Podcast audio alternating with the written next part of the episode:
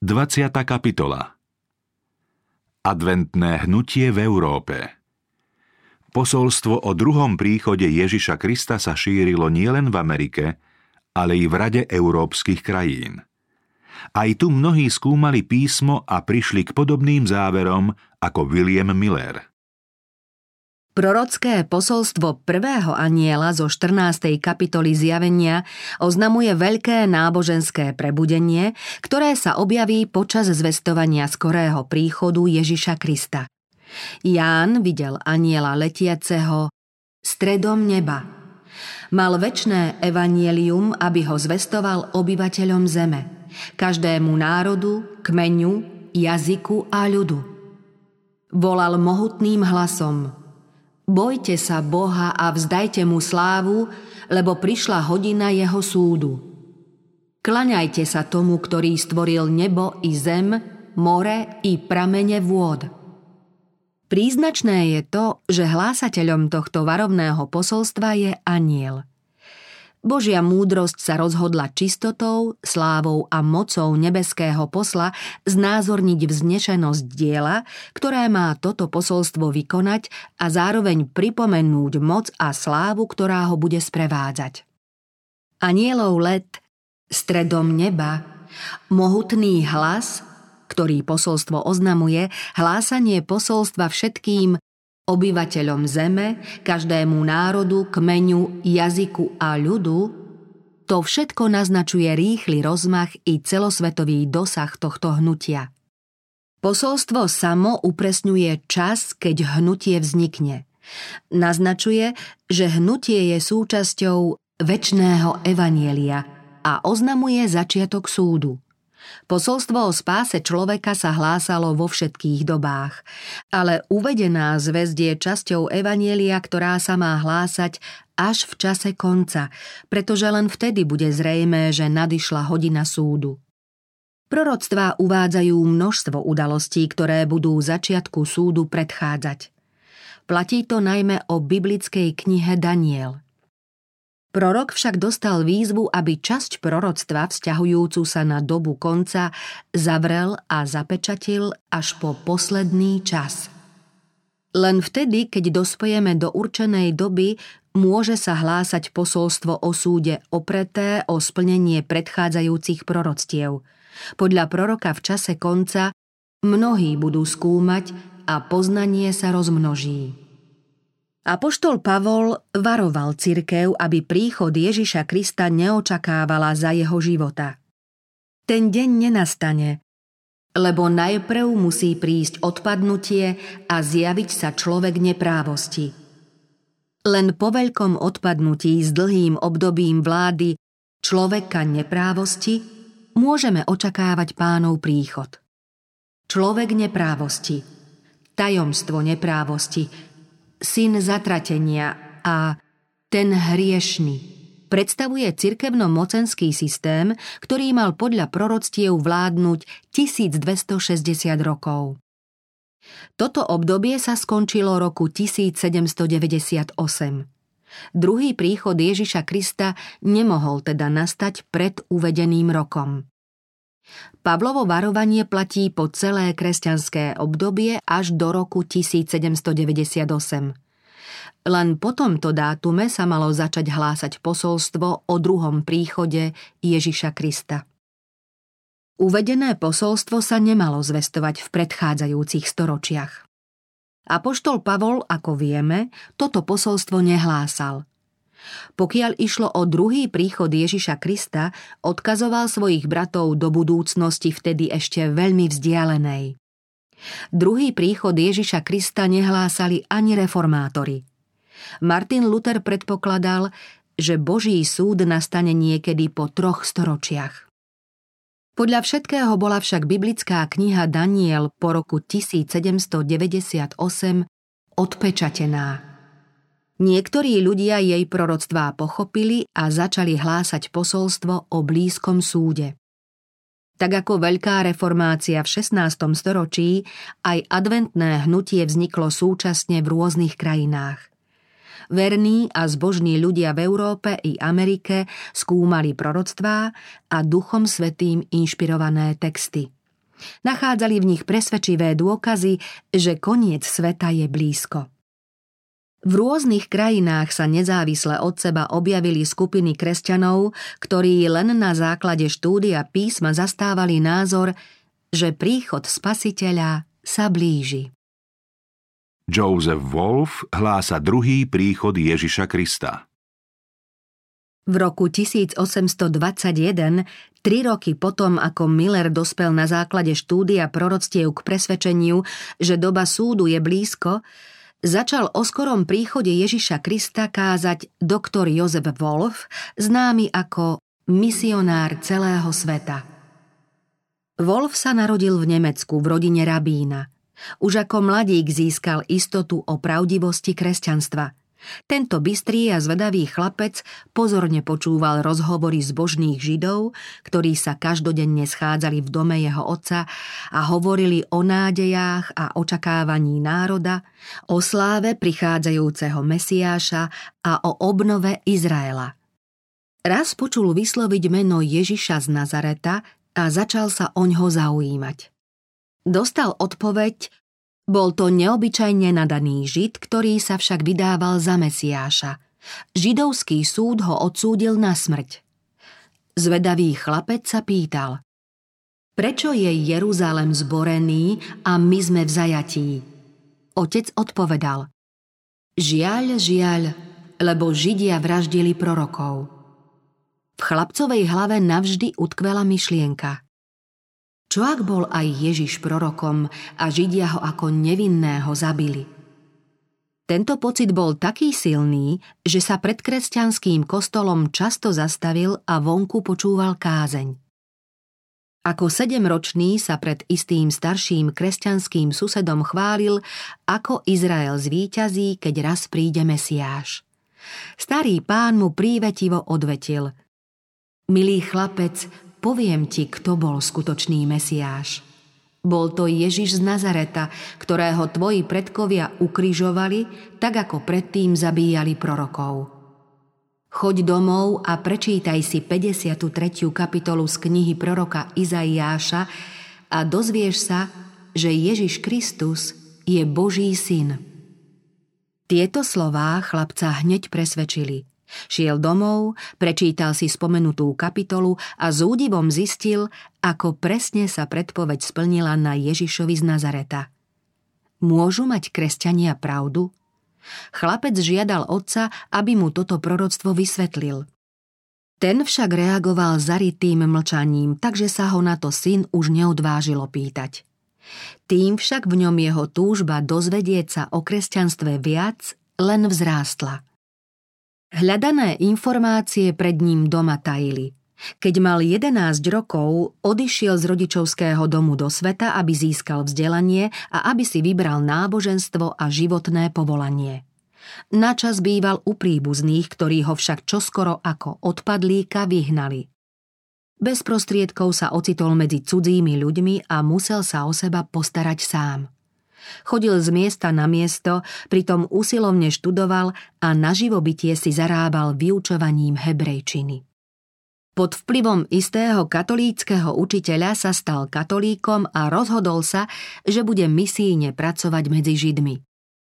Preto o niekoľko rokov odišiel do Ríma, aby v katolíckom ústave na šírenie viery mohol pokračovať v štúdiu – pre jeho zvyk myslieť nezávisle a hovoriť smelo ho aj tam podozrievali z kacírstva.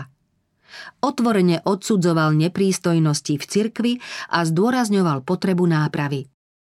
Hoci mu katolícky hodnostári boli spočiatku veľmi priaznivo naklonení, po nejakom čase musel Rím opustiť. Pod dohľadom cirkvy pôsobil na rôznych miestach, no nakoniec bolo všetkým zrejmé, že autorite rímskej cirkvy sa nikdy nepodriadi. Vyhlásili ho za nenapraviteľného a prepustili ho. Odišiel do Anglicka a tam sa stal členom anglikánskej cirkvy. Po dvoch rokoch usilovného štúdia začal roku 1821 verejne kázať. Keď Wolf prijal slávnu pravdu o prvom príchode Ježiša Krista ako muža bolesti, ktorý poznal utrpenie, Pochopil, že proroctvá rovnako zreteľne predpovedajú aj jeho druhý advent v moci a sláve. Preto sa snažil doviesť svoj národ k Ježišovi z Nazareta ako k zasľúbenému Mesiášovi. Poukazoval na jeho prvý príchod v pokore ako obeď za ľudské hriechy a súčasne upozorňoval, že Mesiáš príde znova ako kráľ a vysloboditeľ. Hlásal – Ježiš z Nazareta, pravý Mesiáš, ktorého ruky a nohy boli pribité, ktorý bol vedený ako baránok na zabitie, muž bolesti, ktorý poznal nemoci, prišiel prvýkrát, keď Júdovi bolo odňaté žezlo a zákonná moc. On príde aj druhýkrát na nebeských oblakoch za zvuku trúby Archaniela – zastane na olivovom vrchu a príjme vládu nad stvorenstvom, ktorú kedysi Adam dostal a premárnil. Ježiš Kristus bude kráľom nad celým svetom. Plač a nárek celého stvorenstva prestane, zaznejú chválospevy a ďakovné piesne. Keď Ježiš príde v sláve svojho Otca so svetými anielmi, vstanú najprv mŕtvi veriaci – my, kresťania, to nazývame prvým z mŕtvych vstaním. Ríša zvierat potom zmení svoju povahu a podriadi sa Ježišovi. Pán opäť pohliadne na zem a vyhlási Všetko je veľmi dobré. Wolf veril, že príchod Ježiša Krista je blízko. Jeho výklad proroctva o posledných udalostiach sa od Millerovho líšil len o niekoľko rokov. Tým, ktorí mu pripomínali biblický text, že o tom dni alebo hodine nevie nikto a tvrdili, že o čase Kristovho príchodu sa ľudia nikdy nedozvedia, Wolf odpovedal. Povedal nám pán, že o tom dni a hodine ľudia naozaj nebudú nič vedieť? Neupozornil nás však na znamenia doby, aby sme mohli poznať aspoň to, že jeho príchod sa blíži, ako keď človek poznáva príchod leta, keď figovník vyháňa listy. Nemáme sa to a zda nikdy dozvedieť, aj keď nás sám nabáda, aby sme Danielovo proroctvo nielen čítali, ale mu aj rozumeli. Veď v Danielovej knihe je napísané, že jej slová budú zapečatené až do času konca, čo platilo v jeho dobe a že mnohí budú chodiť sem i ta, čo hebrejsky znamená uvažovať a bádať o čase, že sa rozmnoží ľudské poznanie, teda poznanie o uvedenom čase. Náš pán tým nechcel povedať, že nebudeme vedieť o jeho blížiacom sa príchode – ale že nikto nebude vedieť presne v ktorý deň a v ktorú hodinu sa jeho návrat uskutoční. Povedal, že znamenia doby nám majú stačiť, aby sme sa začali pripravovať na jeho príchod, ako sa Noach pripravoval tým, že staval koráb. O vtedajšom bežnom či skôr nesprávnom výklade písma Wolf napísal – Väčšina kresťanov sa zriekla jasného zmyslu písma svätého a prijala buddhistický spôsob hľadania nejakého tajomného významu jednotlivých pojmov. Veria, že budúce šťastie vykúpených spočíva v akomsi poletovaní vo vzduchu. Keď počujú slovo Židia, myslia na pohanov. Keď počujú o Jeruzaleme, rozumejú tým cirkev – keď sa v Biblii píše o zemi, myslia si, že sa hovorí o nebi a keď je reč o príchode Ježiša Krista, chápu to ako pokrok misijných spoločností. Výraz ísť na Boží vrch vnímajú ako veľké zhromaždenie metodistov.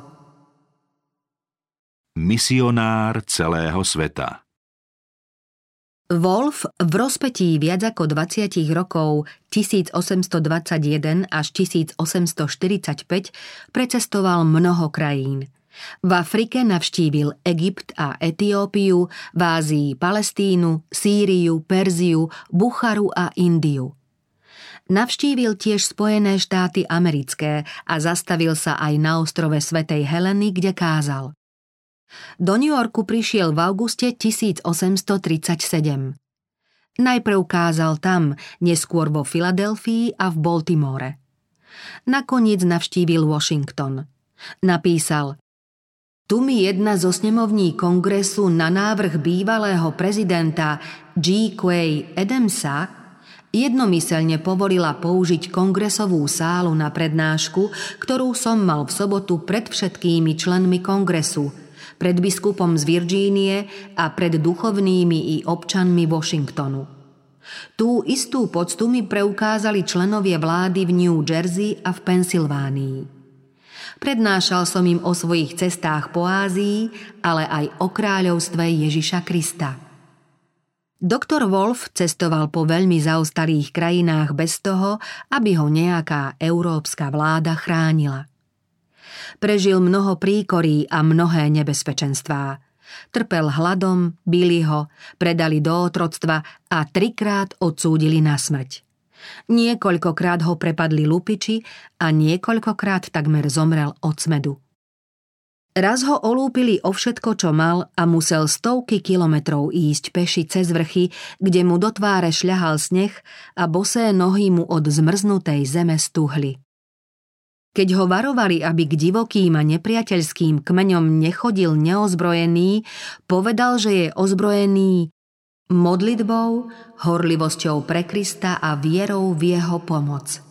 Vravieval, mám aj zásobu lásky k Bohu i lásky k blížnemu, v rukách mám Bibliu. Kamkoľvek šiel, vždy mal pri sebe hebrejskú a anglickú Bibliu. O jednej zo svojich neskorších ciest napísal Mával som v ruke otvorenú Bibliu. Cítil som, že v tejto knihe spočíva moja sila a že jej moc ma posilňuje. Wolf pokračoval vo svojej práci, kým sa posolstvo o Božom súde nerozšírilo do mnohých častí obývaného sveta.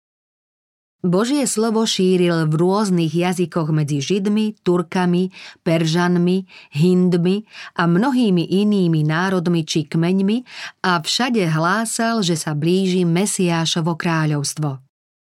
Na svojich cestách v Buchare sa pri návšteve istého izolovaného kmeňa stretol s učením o skorom príchode pána.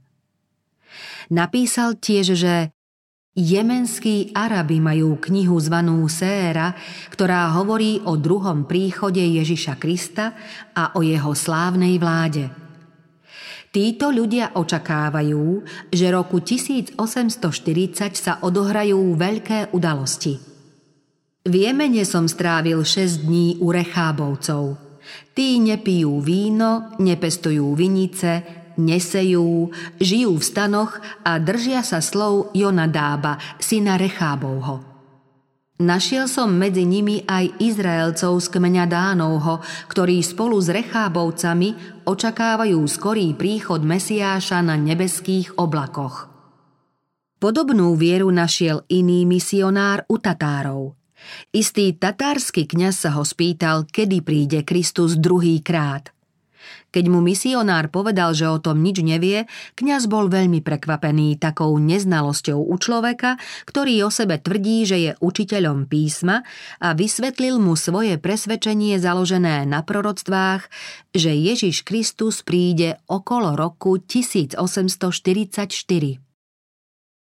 Adventné posolstvo v Anglicku a Nemecku Adventné posolstvo sa v Anglicku hlásalo už roku 1826.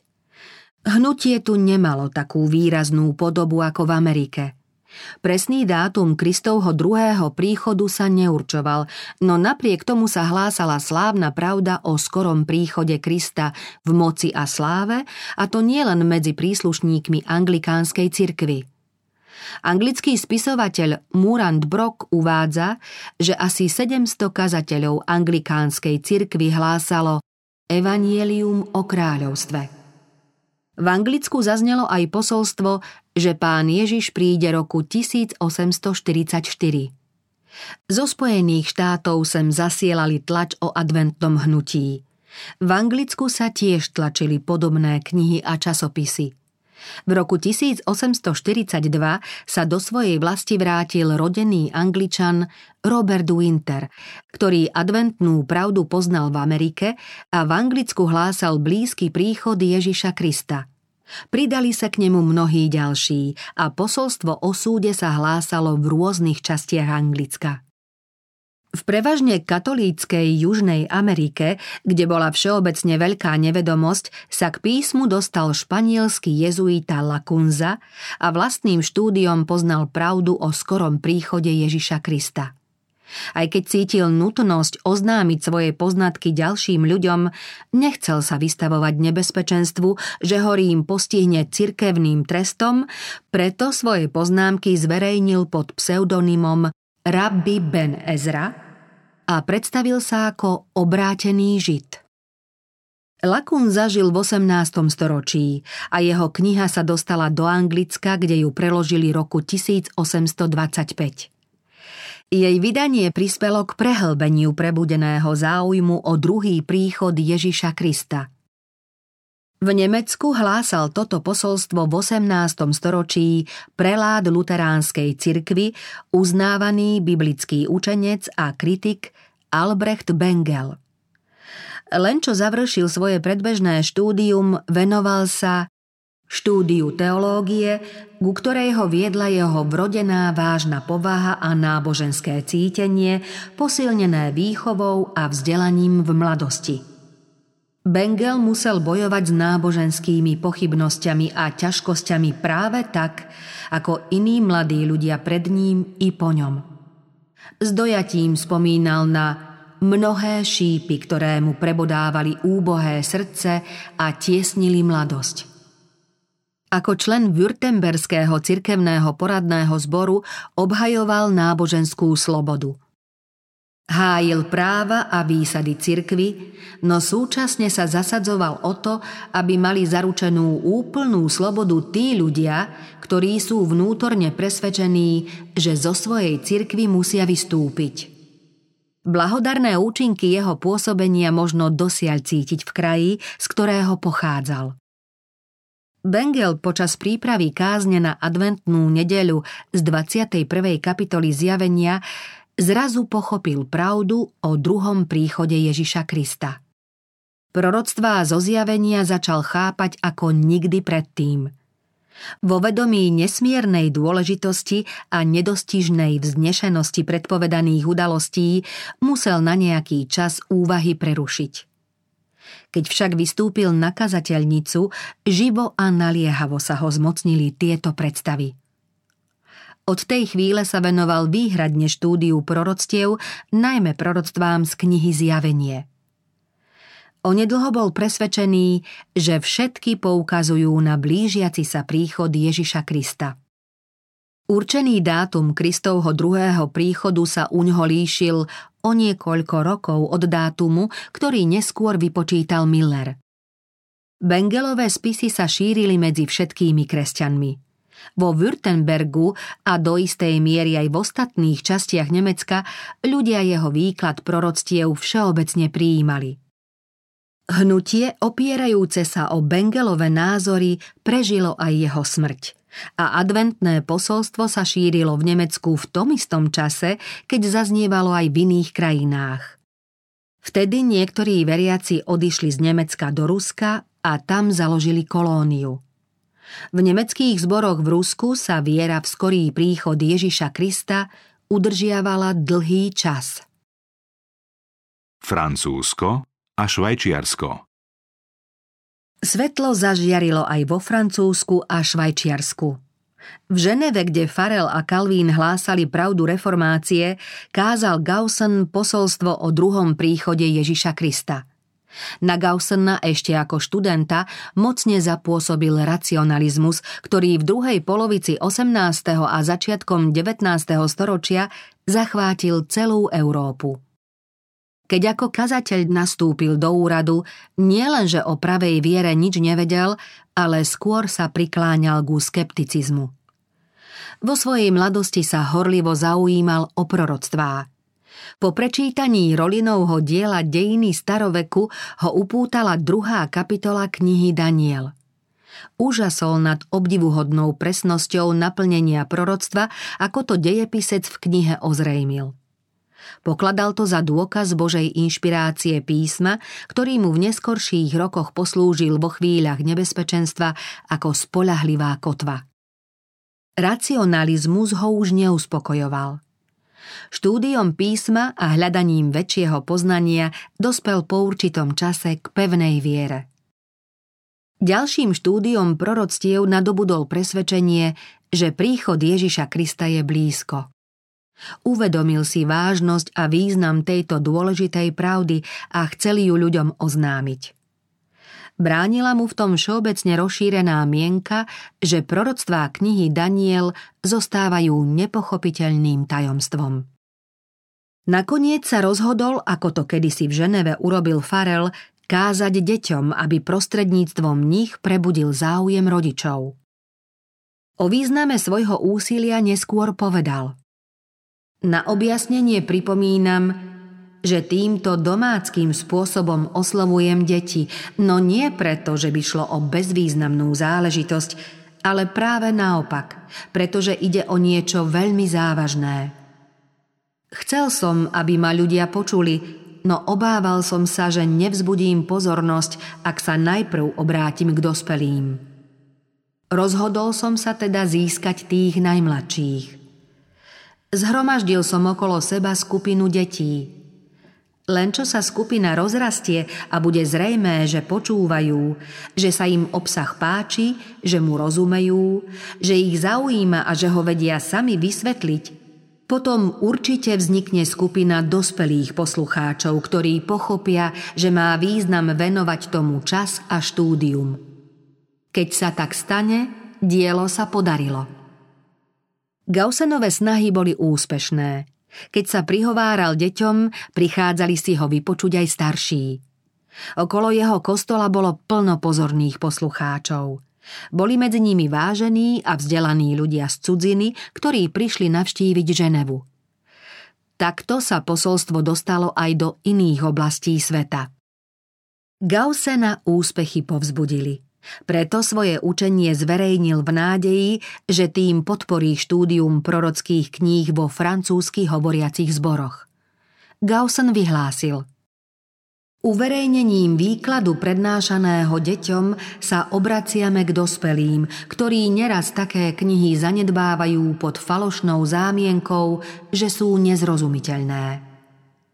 Ako môžu byť nezrozumiteľné, keď im rozumejú ich deti? Veľmi som si prial rozšíriť, pokiaľ možno, poznanie proroctiev v našich zboroch – Neexistuje iná študijná téma, ktorá by podľa môjho úsudku lepšie zodpovedala potrebám doby.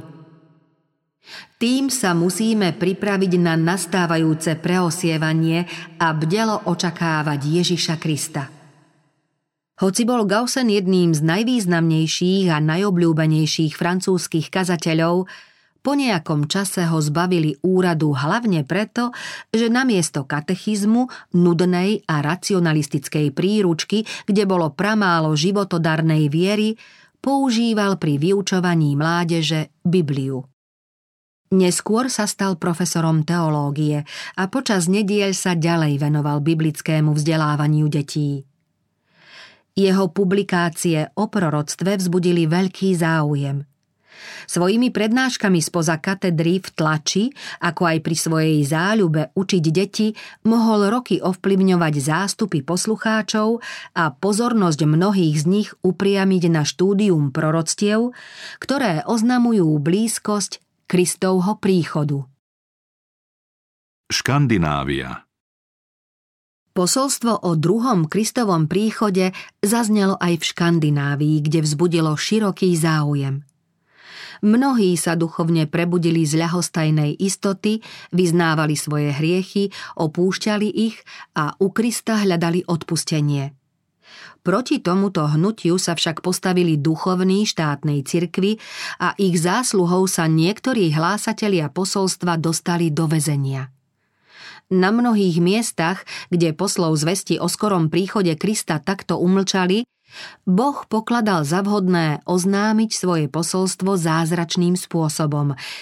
prostredníctvom malých detí. Proti týmto neplnoletým kazateľom nebolo možné uplatniť zákon, preto mohli nerušene hovoriť. Hnutie oslovilo najmä ľudové vrstvy. Ľudia sa schádzali v jednoduchých príbytkoch robotníkov, aby si vypočuli varovné posolstvo. Aj detskí kazatelia pochádzali väčšinou z chudobného prostredia. Niektoré deti nemali viac ako 6 či 8 rokov. Svojím konaním prejavili, že milujú spasiteľa a snažia sa žiť podľa jeho svetých prikázaní. Obyčajne nevynikali nadpriemernou inteligenciou a schopnosťami, skôr sa vyrovnali ostatným deťom v ich veku. Keď však stáli pred poslucháčmi, bolo zrejmé, že sila, ktorá ich vedie, presahuje ich vrodené schopnosti. Ich hlas a celý vzhľad sa zmenil. Smelo a naliehavo oznamovali prichádzajúci súd. Pritom citovali slová písma. Bojte sa Boha a vzdajte mu česť, lebo prišla hodina jeho súdu. Karhali hriechy ľudí, odsudzovali nemravnosť a neresti, vytýkali svetský spôsob života a odpadlíctvo, svojim poslucháčom pripomínali krátkosť času a potrebu záchrany pred prichádzajúcim hnevom. Prítomní sa chveli – Boží duch presvedčivo oslovoval ich srdcia, takže mnohí sa rozhodli čítať písmo sveté s novým a hĺbším záujmom. Alkoholici a nemravne žijúci ľudia začali meniť svoje správanie a iní sa zriekli nečestného života. Výsledky boli natoľko zrejmé, že duchovní štátnej cirkvi museli uznať, že ide o Božie dielo. Pod Božím vedením sa správa o druhom príchode spasiteľa rozniesla po škandinávskych krajinách. Keď boli umlčané hlasy Božích služobníkov, pán obdaril svojím duchom deti, aby sa dielo neprestalo šíriť. Keď sa Ježiš blížil k Jeruzalemu v sprievode nadšených zástupov, ktorého radostným mávaním palmovými ratolestiami vyhlasovali za syna Dávidovho, Žiarliví farizeji ho žiadali, aby ich umlčal. Pán im však odpovedal, že sa vlastne naplňa proroctvo a keby volajúci zmlkli, kričali by kamene. Keď vošli do jeruzalemských brán, dospelí pod hrozbami kňazov a vládcov prestali jasať, ale na nádvorí začali spievať a ratolesťami mávať deti, ktoré volali Hossana synovi Dávidovmu. Rozhnevaní farizeji sa spýtali spasiteľa. Počuješ, čo títo hovoria? Ježiš im odpovedal. Pravda, že? Nikdy ste nečítali z úst nemluvniat a dojčeniec pripravil si si chválu? Podobne ako Boh konal svoje dielo prostredníctvom detí počas prvého príchodu a pozemského pôsobenia Ježiša Krista, tak prostredníctvom nich ho konal aj pri zvestovaní jeho druhého adventu. Musí sa naplniť Boží výrok, že správy o druhom príchode Spasiteľa bude počuť celé ľudstvo, všetky národy, kmene a jazyky.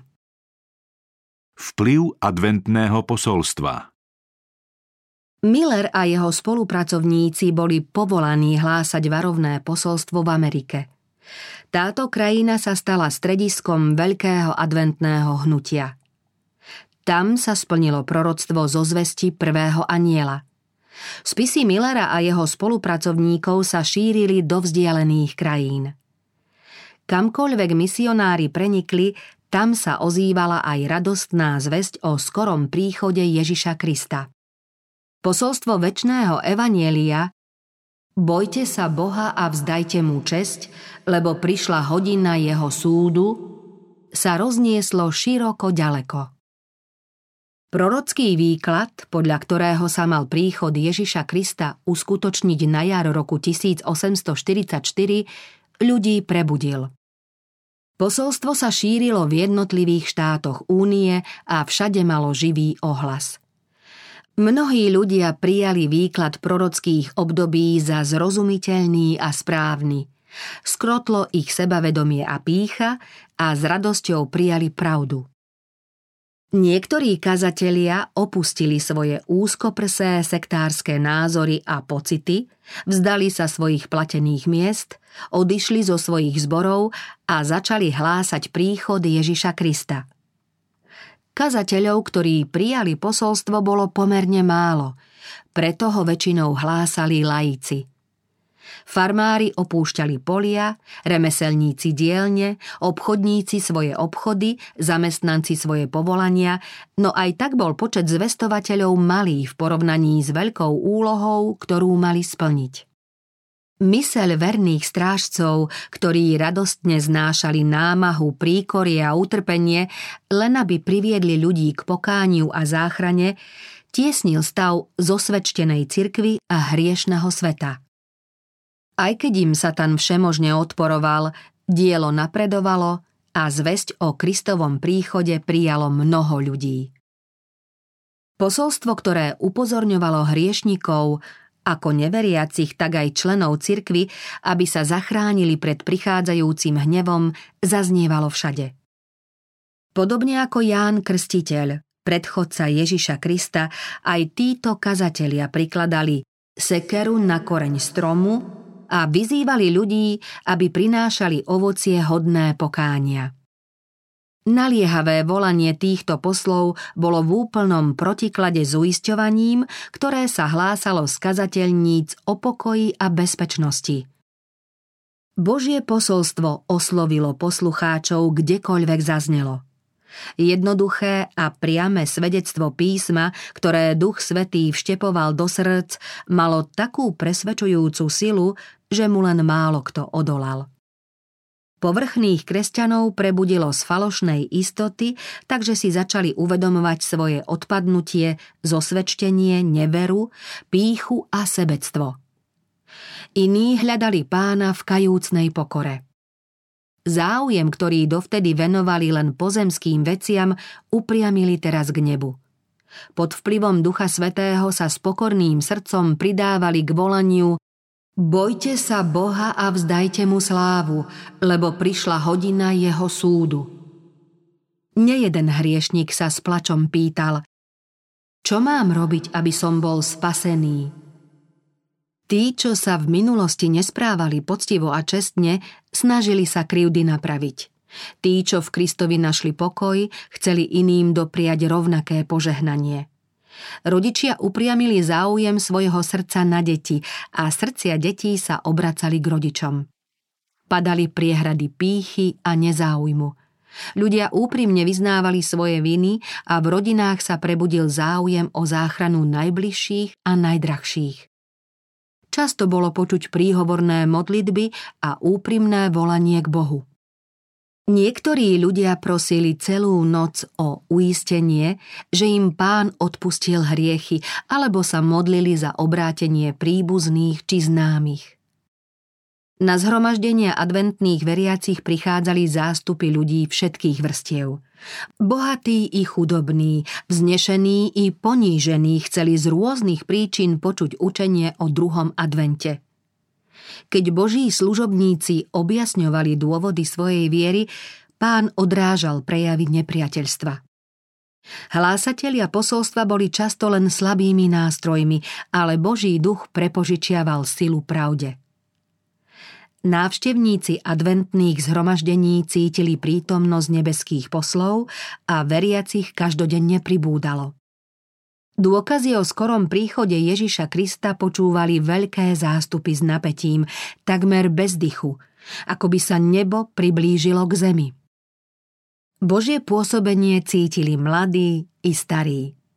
Ľudia pri návrate domov nahlas velebili Boha, nočným tichom znelo ich chválorečenie. Účastníci týchto zhromaždení nemohli na to nikdy zabudnúť odporcovia adventného posolstva. Hlásanie presného dátumu Kristovho druhého príchodu narážalo na veľký odpor mnohých ľudí zo všetkých vrstiev, od duchovných až po najrúhavejších hriešnikov. Splnili sa prorocké slová. V posledných dňoch prídu posmievači zvedení vlastnými žiadosťami s výsmechom vraviac. Čože je so sľubom o jeho príchode? Veď odkedy pomreli otcovia, všetko ostáva tak, od počiatku stvorenia. Mnohí kresťania, ktorí tvrdili, že spasiteľa milujú, vraveli, že proti učeniu o druhom príchode nič nenamietajú, odporujú len určovaniu dátumu. Boh však videl, čo je v ich srdci. Nechceli počuť o tom, že Kristus príde spravodlivo súdiť. Boli to neverní sluhovia, ich skutky nemohli obstáť pred prenikavým Božím pohľadom. Báli sa stretnutia s pánom. Práve tak ako Židia pred prvým príchodom Krista, ani oni neboli pripravení privítať Ježiša. Nielen, že si nechceli vypočuť jasné dôkazy písma, ale navyše sa aj posmešne správali k tým, čo pána čakali. Satan a jeho služobníci jasali a posmievali sa Kristovi a jeho anielom, že tí, čo sa pokladajú za Boží ľud, ho milujú tak málo, že po jeho návrate netúžia. Najčastejšou námietkou odporcov posolstva o Kristovom príchode boli slová O tom dni a o tej hodine nevie nik. Písmo hovorí, ale o tom dni a o tej hodine nevie nik, ani nebeský anieli, ani syn, iba sám otec. Tí, čo očakávali svojho pána, vysvetľovali tento text jednoducho a priliehavo tým, že svojich odporcov upozorňovali na nesprávnosť ich výkladu. Pripomínali im slová, ktoré Ježiš povedal v pamätnom rozhovore s učeníkmi na Olivovom vrchu, keď posledný krát odchádzal z chrámu. Učeníci sa vtedy pýtali Povedz nám, kedy sa to stane a čo bude znamením tvojho príchodu a konca sveta. Kristus ich upozornil na znamenia a povedal Keď uvidíte toto všetko, vedzte, že je blízko, pred odvermi. Jeden výrok spasiteľa nemožno vykladať tak, aby odporoval inému výroku. Hoci nikto nevie deň a hodinu Kristovho príchodu, pán nás pouča a vyzýva, aby sme poznali blízkosť určeného času. Písmo ďalej učí, že nebrať vážne Kristovo upozornenie, odmietať alebo nevšímať si skutočnosti oznamujúce blízkosť času jeho príchodu by bolo pre nás rovnako nebezpečné, ako nebezpečné bolo pre Noachových súčasníkov, že nevedeli, kedy príde potopa. Z podobenstva o vernom a nevernom služobníkovi môžeme vyrozumieť, ako dopadne ten, kto si navráva Môj pán mešká. Toto podobenstvo ukazuje, ako bude Kristus posudzovať a odmieniať tých, čo bdejú a hlásajú jeho príchod a tých, čo ho popierajú. Spasiteľ povedal Bdejte teda. Blahoslavený sluha, ktorého pán pri svojom príchode nájde tak robiť. Ak však nebudeš bdieť, prídem ako zlodej a ani sa nenazdáš, v ktorú hodinu prídem na teba. Apoštol Pavol hovorí o tých, ktorých príchod pána Ježiša zastihne nepripravených. Pánov deň príde ako zlodej v noci – keď budú hovoriť je pokoj a istota, vtedy ich z nenazdania prikvačí záhuba a neuniknú. Pre tých, čo Kristovo varovanie berú vážne, dodáva Ale vy, bratia, nežijete v tme, aby vás ten deň prekvapil ako zlodej. Veď všetci ste synovia svetla a synovia dňa. Nepatríme noci ani tme. Veriaci pripomínali, že písmo neospravedlňuje ľudskú nevedomosť, že príchod spasiteľa je blízko. Kto však hľadal len dôvod na odmietnutie pravdy, ten si zapchával uši, aby vysvetlenie nepočul. Výrok O tom dni a o tej hodine nevie nik opakovali ďalej zjavní posmievači, ako aj povrchní Kristovi služobníci. Keď duchovne prebudení ľudia začali hľadať cestu k záchrane, predstavitelia cirkví sa postavili medzi nich a pravdu. Snažili sa ich obavy rozptýliť nesprávnym výkladom Božieho slova. Neverní strážcovia sa tým pripojili k nepriateľovi spasenia a volali Pokoj, len pokoj. Keď Boh o pokoji nehovorí.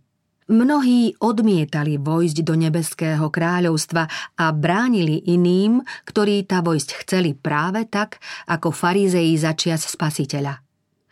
Boh bude brať týchto ľudí na zodpovednosť za tých, ktorí zahynú. Ako zvyčajne, aj teraz prijali posolstvo najprv tí najpokornejší a Bohu najoddannejší. Tí, čo skúmali písmo, museli neomilne poznať, že všeobecné názory na proroctvo odporujú písmu a že ľuďom, ktorí nepodliehajú vplyvu duchovenstva a Božie slovo skúmajú sami, Stačí, aby adventné posolstvo porovnali s písmom a poznajú, že pochádza od Boha. Mnohých prenasledovali ich neveriaci bratia. Keďže nechceli stratiť postavenie v zbore, niektorí si svoje presvedčenie nechávali pre seba. Iní však pociťovali, že vernosť Bohu im nedovoluje, aby zatajovali pravdu, ktorú im Boh zveril – Mnohých z cirkvy vylúčili len preto, že sa priznali k viere v druhý príchod Ježiša Krista. Tí, čo takou skúškou viery prešli, vážili si prorokové slová. Vaši bratia, čo vás nenávidia a odstrkujú pre moje meno, vravia Nech sa oslávi hospodin, nech vidíme vašu radosť. Ale oni výjdú na hambu. Nebeskí anieli s hlbokým záujmom sledovali výsledok hlásania varovného posolstva. Keď jednotlivé cirkvy posolstvo všeobecne odmietali, boli zarmútení. Mnohí nemali príležitosť prejaviť svoj postoj k adventnému posolstvu. Mnohých odradili od viery ich manželskí partnery, rodičia alebo deti – Presvedčili ich, že už aj počúvať také kacírstvo, aké hlásajú adventní veriaci, je hriechom. Boží anieli mali na zreteli takých jednotlivcov a zažiarilo nad nimi ďalšie svetlo od Božieho trónu. Tí, čo varovné posolstvo prijali, túžobne očakávali príchod svojho spasiteľa. Onedlho sa s ním chceli stretnúť. Určený čas očakávali slávnostne a pokojne. Boli spojení s Bohom a pociťovali závdavok pokoja prisľúbený ako dar v skvelej budúcnosti. Kto smel túto nádej a vieru prežiť, nikdy nezabudne na tie nádherné hodiny čakania. Už niekoľko týždňov pred stanoveným časom sa všetky svetské záujmy veriacich dostávali bokom – Úprimní veriaci svedomito skúmali svoje myšlienky a pocity, ako by ležali na smrteľnom lôžku a o niekoľko hodín mali navždy zavrieť oči. Nezhotovovali si nejaké rúcha pre na nebo vzatie. Uvedomovali si potrebu vnútornej istoty, že sú pripravení stretnúť sa s pánom. Za biele rúcho pokladali čistotu duše, povahu očistenú od hriechu krvou Ježiša Krista. Kiež by Boží ľud aj dnes prejavoval rovnakú úprimnosť a živú vieru. Keby tak pokorne vysielal svoje prozby k trónu milosti, teraz by mal oveľa bohatšie skúsenosti, než aké má. Boží ľud sa málo modlí, málo si uvedomuje svoje hriechy a chýba mu živá viera. Preto mnohí príjmajú málo milosti, ktorú náš vykupiteľ tak štedro ponúka. Boh chcel vyskúšať svoj ľud. Jeho ruka zakryla chybu, ktorá sa dostala do výpočtu prorockých období. Adventní veriaci túto chybu neobjavili, ale neobjavili ju ani najschopnejší z odporcov. Aj oni priznávali. Váš výpočet prorockých období je správny. Dôjde k nejakej veľkej udalosti, nebude to však tá, ktorú predpovedá pán Miller, Ide o obrátenie celého sveta, nie o Kristov druhý príchod. Očakávaný dátum vypršal a Kristus neprišiel, aby vyslobodil svoj ľud. Tí, čo s úprimnou vierou a láskou očakávali svojho spasiteľa, boli trpko sklamaní. Boží zámer sa však splnil. Boh preskúmal srdcia tých, čo tvrdili, že čakajú Kristov návrat. Mnohých viedol k obráteniu len strach. Vyznávaná viera im nezmenila srdce ani život. Keď očakávaná udalosť nenastala, vraveli, že nie sú sklamaní, lebo nikdy neverili, že Kristus príde. Boli medzi prvými, ktorí sa veriacim posmievali. Ježiš a zástup nebešťanov so súcitnou láskou sledovali skúšaných a sklamaných veriacich. Keby sa dal odhaliť závoj, ktorý oddeluje neviditeľný svet od viditeľného, ľudia by videli nebeských poslov, ako chránia verných pred satanovými útokmi.